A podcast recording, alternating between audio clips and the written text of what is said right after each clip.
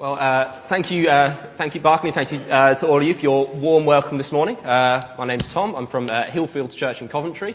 Uh, it's my first time here with you, so thank you again. Thank you for your, your welcome, for your prayers.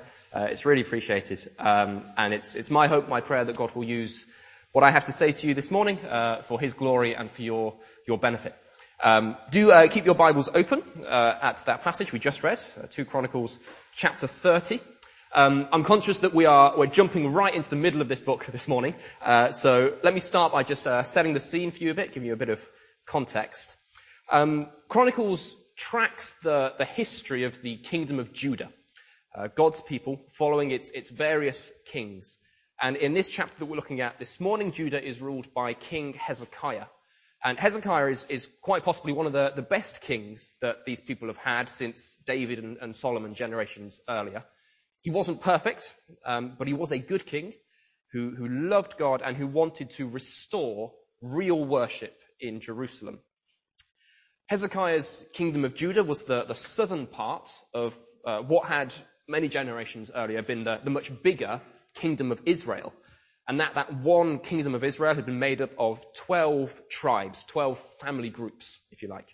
And they were ruled first by King Saul, and then King David, and then King Solomon. And during that time, these people prospered and, and God blessed them wonderfully.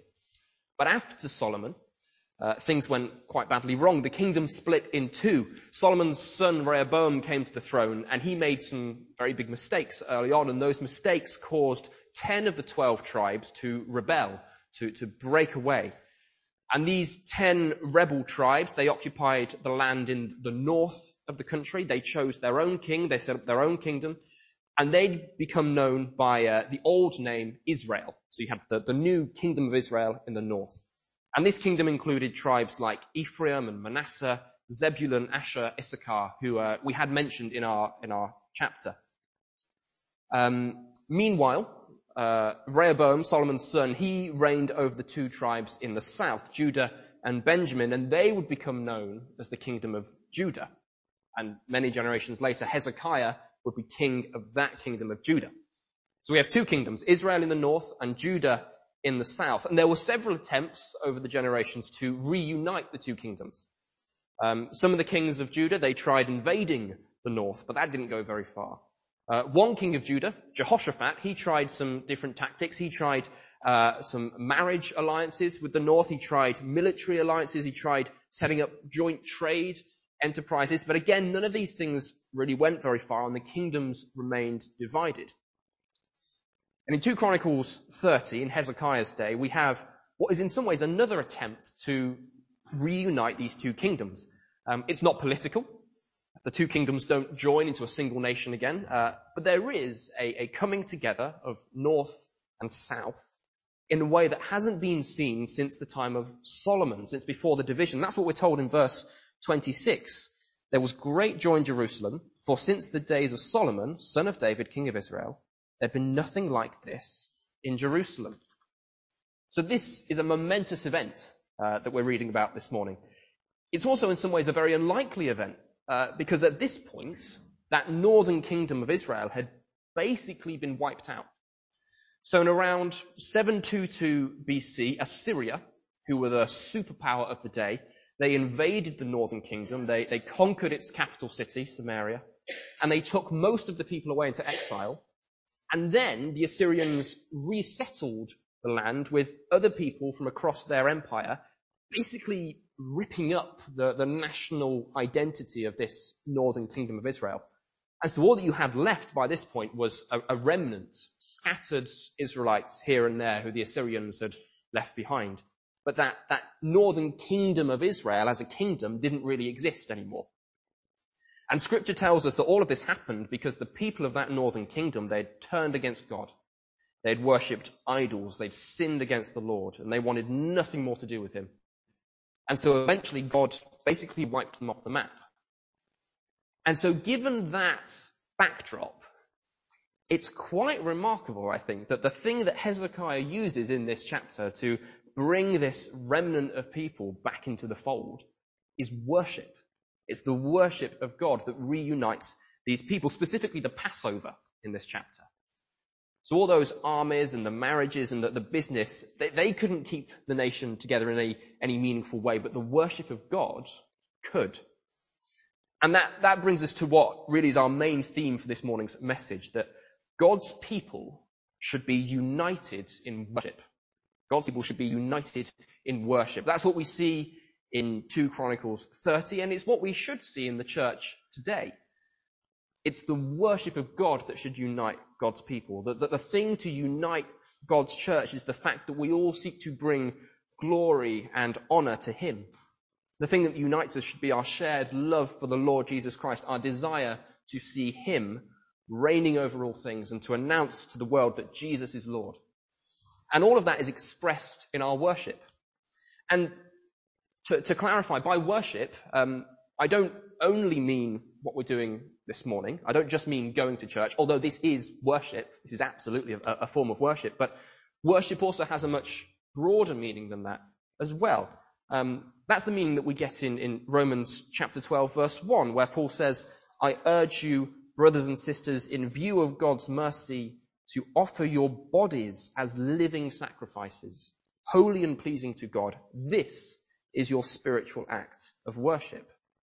So our, our whole bodies, our whole lives are to be offered up to God in worship. Worship covers everything. It, if you like, it's, it's a way of living. Worship is a way of living. It includes specific times set aside for God, like a, like a church service. Absolutely it does, but it, it's not limited to those things. Worship is something that Christians should be doing on a, on a daily basis through everything we do. And it's, it's this worship, this desire to live for God, to glorify Him, that should unite us. Um, so, so the title for this morning's message, if you want a title, is United in Worship. Uh, and we're going to break this idea down into five, uh, five subheadings, and I think you have these in your bulletin, um, all, all built around the letter C to, to help you remember, hopefully. Um, so we have the call to worship, first of all, then consecration for worship, and I'll explain what that means when we get there. Um, then the center of worship, then celebration in worship, and then finally the consequences of worship. Okay, so call, consecration, center, celebration, consequences. So we'll start then with the call to worship. Hezekiah sends out a call to worship in verse 5 of our passage.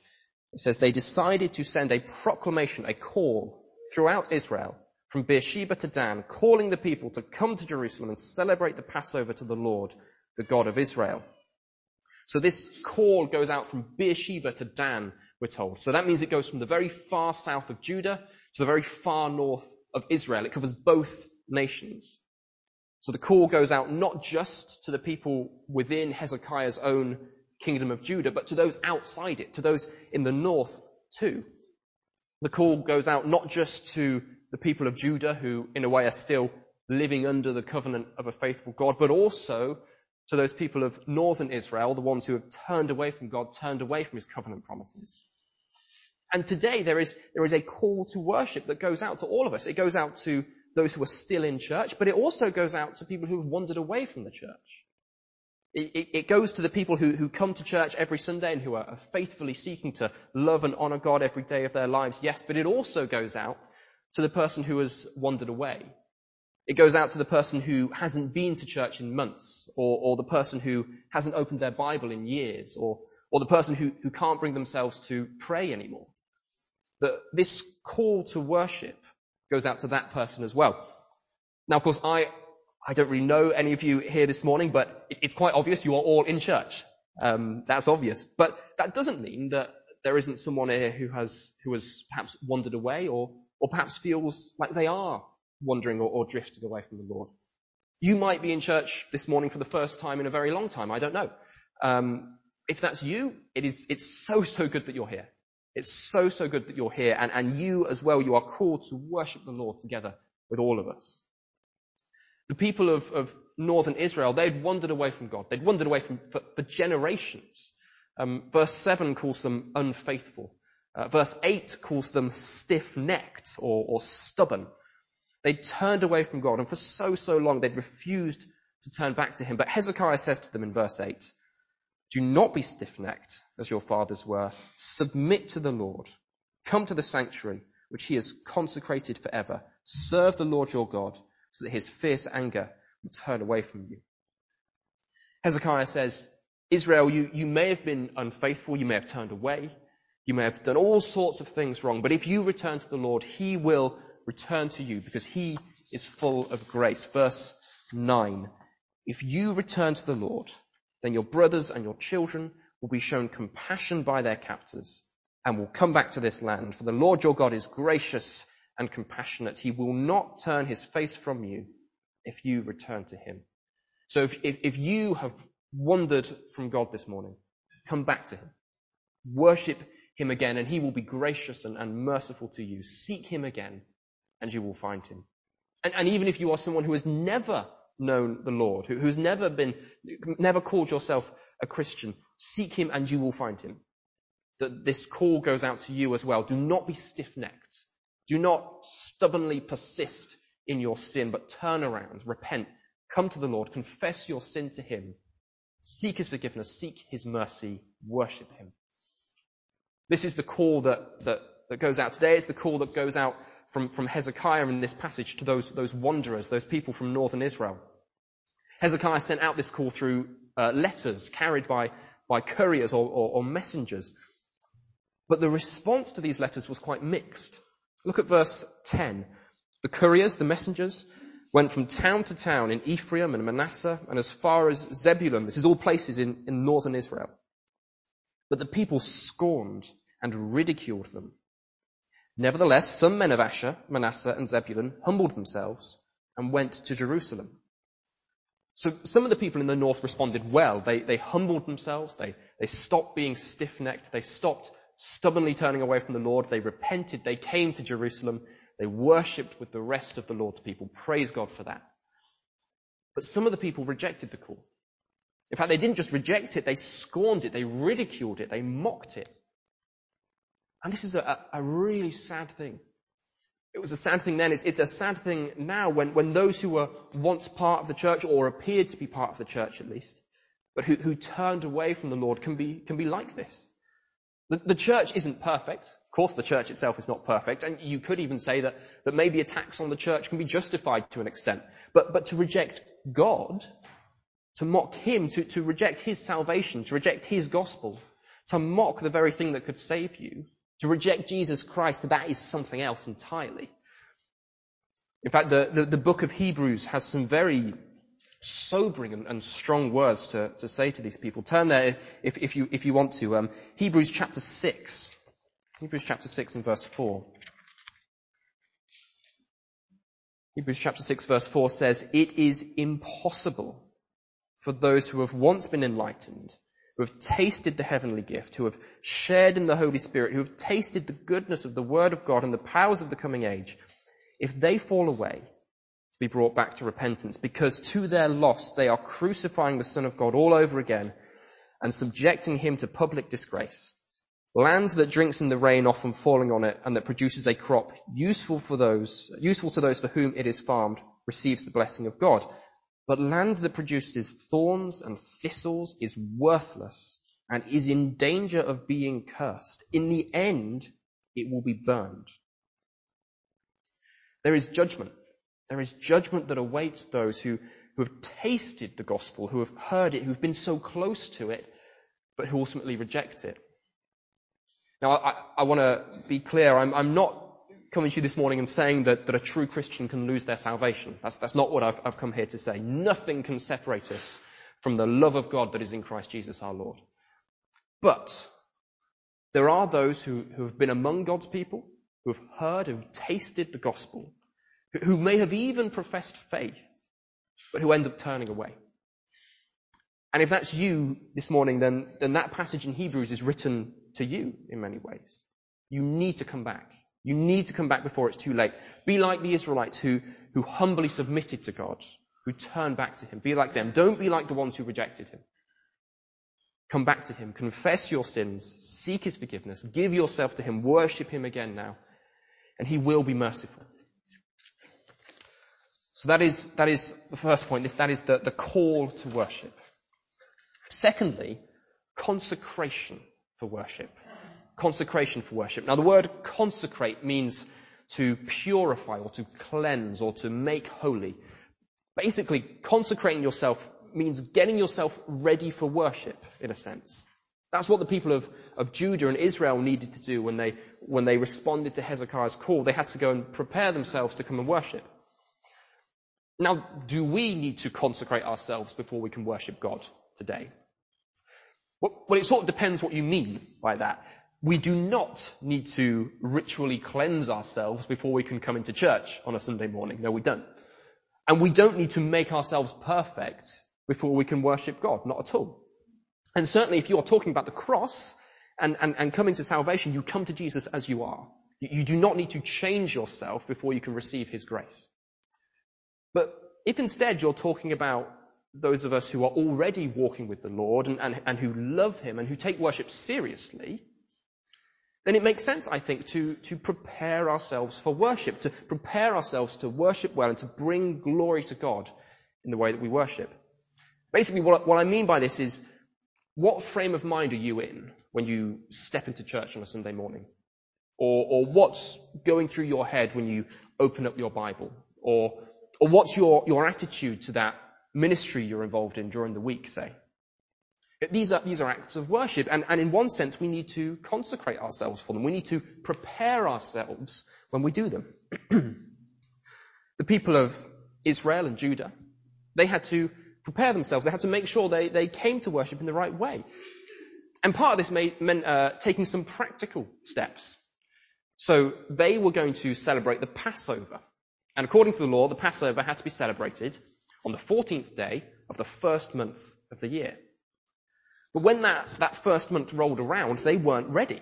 That's what verse 3 says. The people had not been able to celebrate the Passover at the regular time because not enough of the priests had consecrated themselves and the people had not assembled in Jerusalem. So they couldn't celebrate the Passover in the first month when they were supposed to because they weren't ready. The priests weren't ready. The people weren't gathered together. So what did they do? They, they did it in the second month instead. Verse 2. The king and his officials and the whole assembly in Jerusalem decided to celebrate the Passover in the second month. And I should say they, they weren't making up rules here. They weren't making it up as they went along. They're actually following God's law. There's a provision that's in uh, Numbers 9, if you want to turn there later on, um, which allows them to do this. But the point here is that preparing ourselves for worship can sometimes mean changing the way that we worship in, in, in small ways so that we do it in a way that honors God more. Now, of course, we, we're still coming to God on His terms. We're still worshipping Him. But, for example, this might look like changing the time you read your Bible each day. You know, maybe, maybe you try to read your Bible first thing in the morning and actually you find that you just can't think straight first thing in the morning. Try doing it later in the day. See if that helps. Or, or it might mean, if you're able to, changing your routine slightly on a Sunday morning so that when you come to church, you are undistracted, uh, ready for worship. We, we can't all do that. There are limitations on what we can do, but there are times in each of our lives for, for taking those wise and practical steps to make sure we can worship in a way that really does honor God more. So that there are practical ways to, to prepare for worship. There are also ways that we can be preparing our hearts for worship. One specific thing to be aware of when we come to worship, especially, is our idols is our idols. Look at what the people did in verse 14 of, of chapter 30. They removed the altars in Jerusalem and cleared away the incense altars and threw them into the Kidron Valley outside the city. Uh, they threw out the altars. Now these weren't altars from God's temple. Uh, these were altars of foreign gods, of false gods that were in other parts of the city. So basically what the people do in verse 14 is they throw out their idols, essentially. And we need to do something similar, don't we? If, if we're to come to worship God in the right spirit, in the right way, we need to, we need to throw out our idols.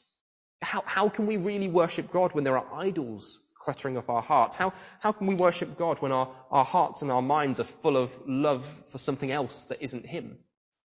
How can you worship God on a Sunday when all you can think about is, I don't know, maybe your career or your, your hobby or your reputation or, or whatever your idol is? We need to throw these things out. We need to put them out of our, our hearts and minds, especially when we come to worship. And we need to do this through, through prayer, with, with the help of the Holy Spirit. and perhaps with a good amount of practical discipline as well. The act of worship starts in many ways with our approach to worship. It starts with your, your state of mind when you walk into church on a Sunday.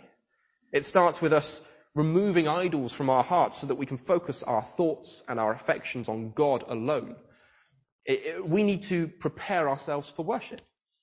And, and why do we do this? Well, we, we need to do this because we love the Lord. Because we love Him, because we want to see Him glorified and honored as much as possible, and because He is holy. And the, the people of, of Israel and Judah who, who gathered for this Passover, they loved the Lord. And so they, they consecrated themselves, they threw out their idols, and they worshipped Him. But, but, they did not get everything right. It's important to notice that. They did not get everything right. Verse 17. Since many in the crowd had not consecrated themselves, the Levites, that's the, the temple servants, had to kill the Passover lambs for all those who were not ceremonially clean and could not consecrate them, the, their lambs to the Lord. Although most of the many people who came from Ephraim, Manasseh, Issachar, and Zebulun had not purified themselves, yet they ate the Passover contrary to what was written. So many of the people, particularly those who came down from, from northern Israel, they hadn't consecrated themselves. They were, they were ritually unclean which meant, according to God's law, they weren't supposed to keep the Passover, but they did it anyway. They did it anyway. So how was God going to respond to this? Well, verse 18 again. Hezekiah prayed for them. Hezekiah prayed for them saying, may the Lord who is good pardon everyone who sets his heart on seeking God, the Lord, the God of his fathers, even if he is not clean according to the rules of the sanctuary. And the Lord heard Hezekiah and healed the people. So worshipping in the right way is important because God is holy and because we love Him. But God is also gracious and compassionate. And we need to remember that. And if our hearts are, are, are set to seek Him in worship, if we confess our sins to Him, if we earnestly seek to bring Him glory, He is merciful to us. And this brings us now to our, our third point. Our third point this morning, the center of worship. Because at the center of worship is grace. At the center of, of our worship is the grace of God in the, in the person of Jesus Christ. The center of worship is Jesus and, and the cross. I wonder if you, you saw what a, a, a wonderful picture Hezekiah gives us of Jesus in those verses I just read. He prays for the people. Did you see that? Uh, another translation actually says that he interceded for them. And because of Hezekiah's prayer, the wrath of God is turned away. Because of Hezekiah's intercession, the people are not judged for their sin. So yes, preparing ourselves for worship is important. If we love God, it's right that we make every effort to approach Him in the right way. But when we fail to do that, as we so often do, if we're honest, well, there's still grace. There is still grace. Jesus Christ still intercedes for us. He still pleads to the Father on our behalf. He still seeks the Father's pardon for us. And God is still gracious and compassionate, and He still forgives. So yes, love the Lord, seek to worship Him well, but do not forget His grace. And I should say, th- th- this doesn't give us license to worship God in whatever way we want and just ignore His word. No. If, if we know that we're doing or saying or teaching something in our worship that's wrong, we need to correct it. But there is grace to cover our failings. There is grace to cover our failings because God is gracious and God is compassionate and because the penalty for our sin has been paid in the person of Jesus Christ. In, in the passage this morning, we, we see that pictured and, and foreshadowed in the Passover. So the Passover was, was the time when Israel remembered how God had saved them from Egypt, how he'd spared their lives by, by the blood of the Lamb. At the very, very first Passover, when the Israelites were all slaves in Egypt, they sacrificed lambs. And they painted the lamb's blood on their doors so that when God went through Egypt in judgment and he saw the blood on the Israelites' houses, he would pass over them. He would spare them because the lamb had been killed in their place. And, and every year since then, the, the people were told to sacrifice lambs as a sign of God's grace towards them, as a reminder that God had not judged them because the lamb had been killed in their place. And so this Passover in, in 2 Chronicles 13, Jerusalem, is a celebration of God's grace, fundamentally. Grace was at the center of these people's worship. At the center of their worship was the blood of the Lamb. And, and as Christians today, at the center of our worship is the blood of the Lamb, is the blood of Jesus Christ shed on the cross for sinners. At the center of our worship is grace, is the cross, is forgiveness for unworthy sinners. And that, that's part of the reason why worship unites us so, so strongly, or should do, because at the heart of our worship is this message that we are all sinners in desperate need of a savior. And in worship, we are all focused on that singular truth. In worship, we're all focused on one gospel. We're all focused on one cross. We're all proclaiming with one united voice that Jesus is Lord. And we're all striving to, to glorify one God. We're all seeking to, to live every day of our lives as a, as a living sacrifice to Him. So ultimately, we're united in worship because we're united in Christ. Jesus is at the center of our worship, and Jesus unites the church. And, and, and we worship a, a gracious and good God. And that grace, fourthly, this morning, is to be celebrated. Celebration in worship. Our response to this amazing grace of God should be to worship Him, and that worship should involve celebration. Now, of course, there are times, there are times in the life of the church when it's right to mourn or to lament. Our worship should involve a, a healthy amount of grieving.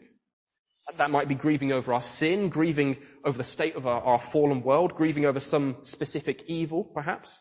It's right to bring these things to God in worship. But when we see God's grace, when the cross is in view, or then after the grief, eventually we should find our way to a, a place of celebration. And yes, it may take us some time to get there. It may do. But eventually, eventually we should all find celebration in worship because frankly, what other response can we have to God's grace? When all is said and done, if we are Christians, Jesus died for us. And we, we should celebrate that in our worship.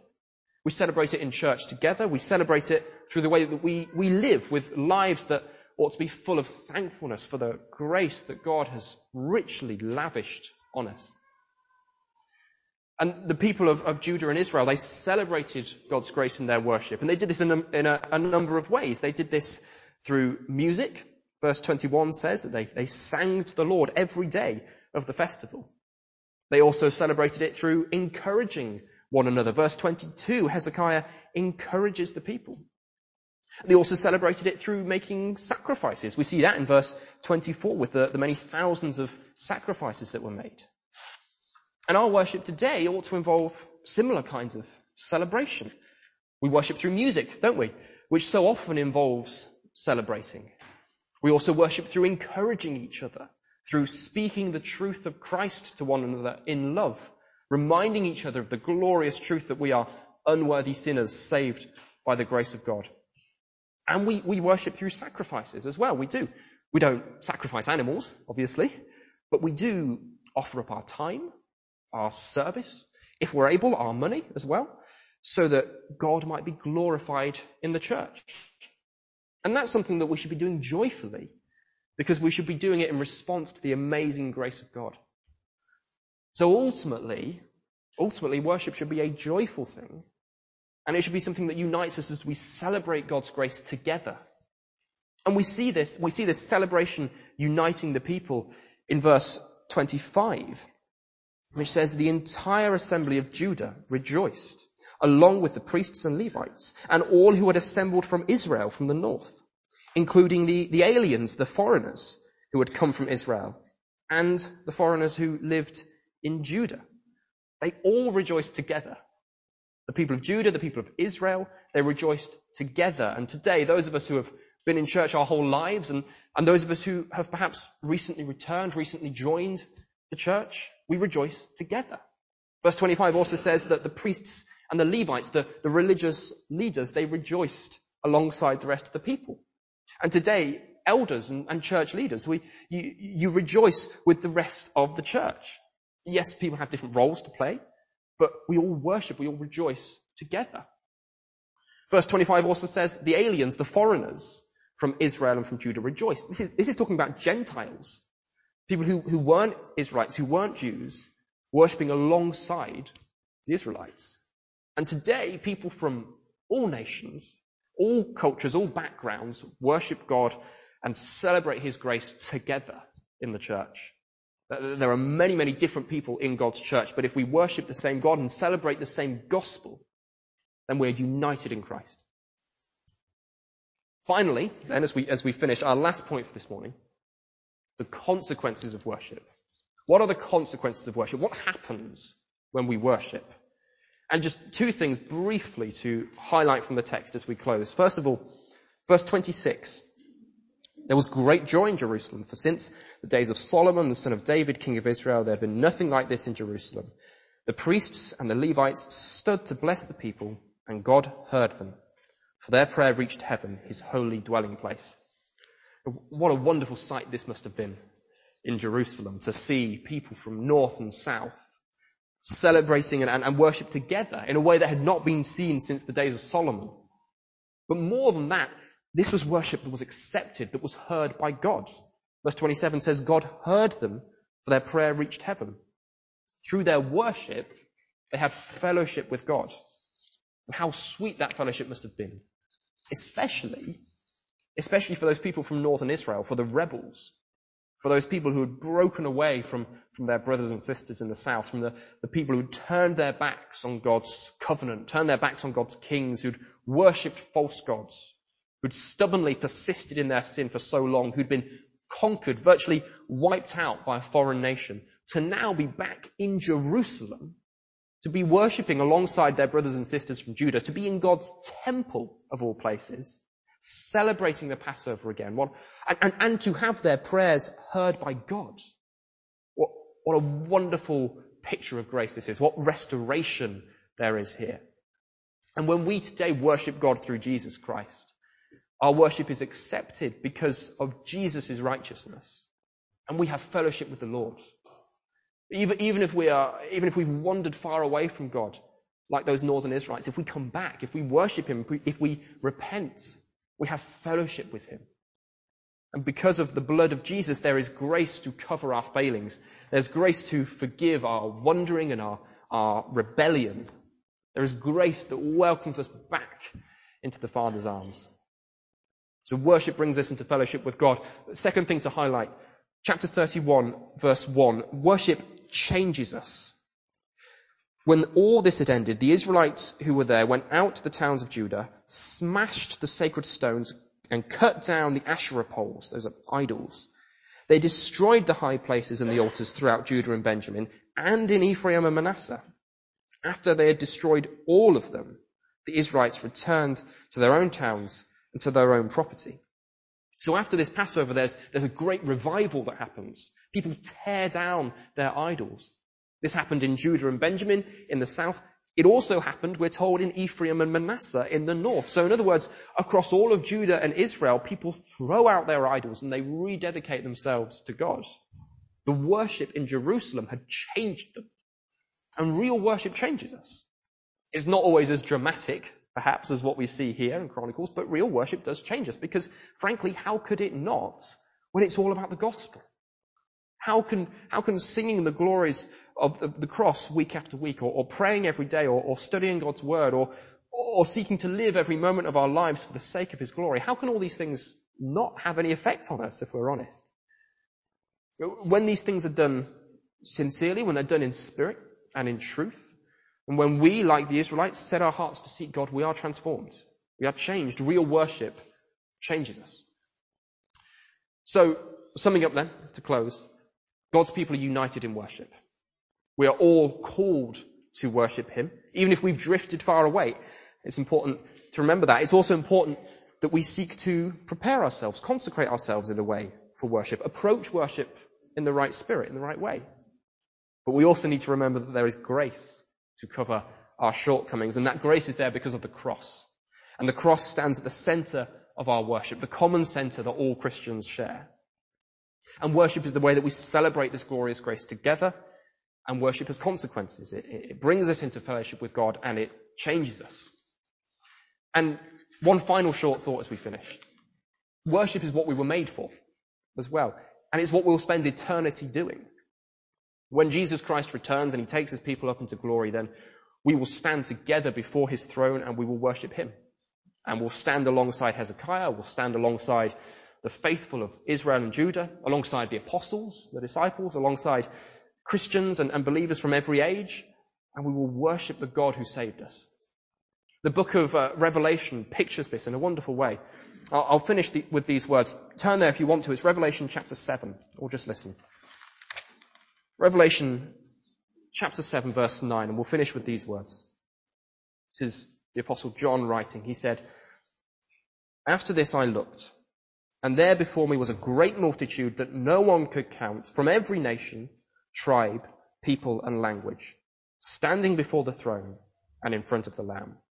They were wearing white robes and were holding palm branches in their hands, and they cried out in a loud voice, Salvation belongs to our God who sits on the throne and to the Lamb.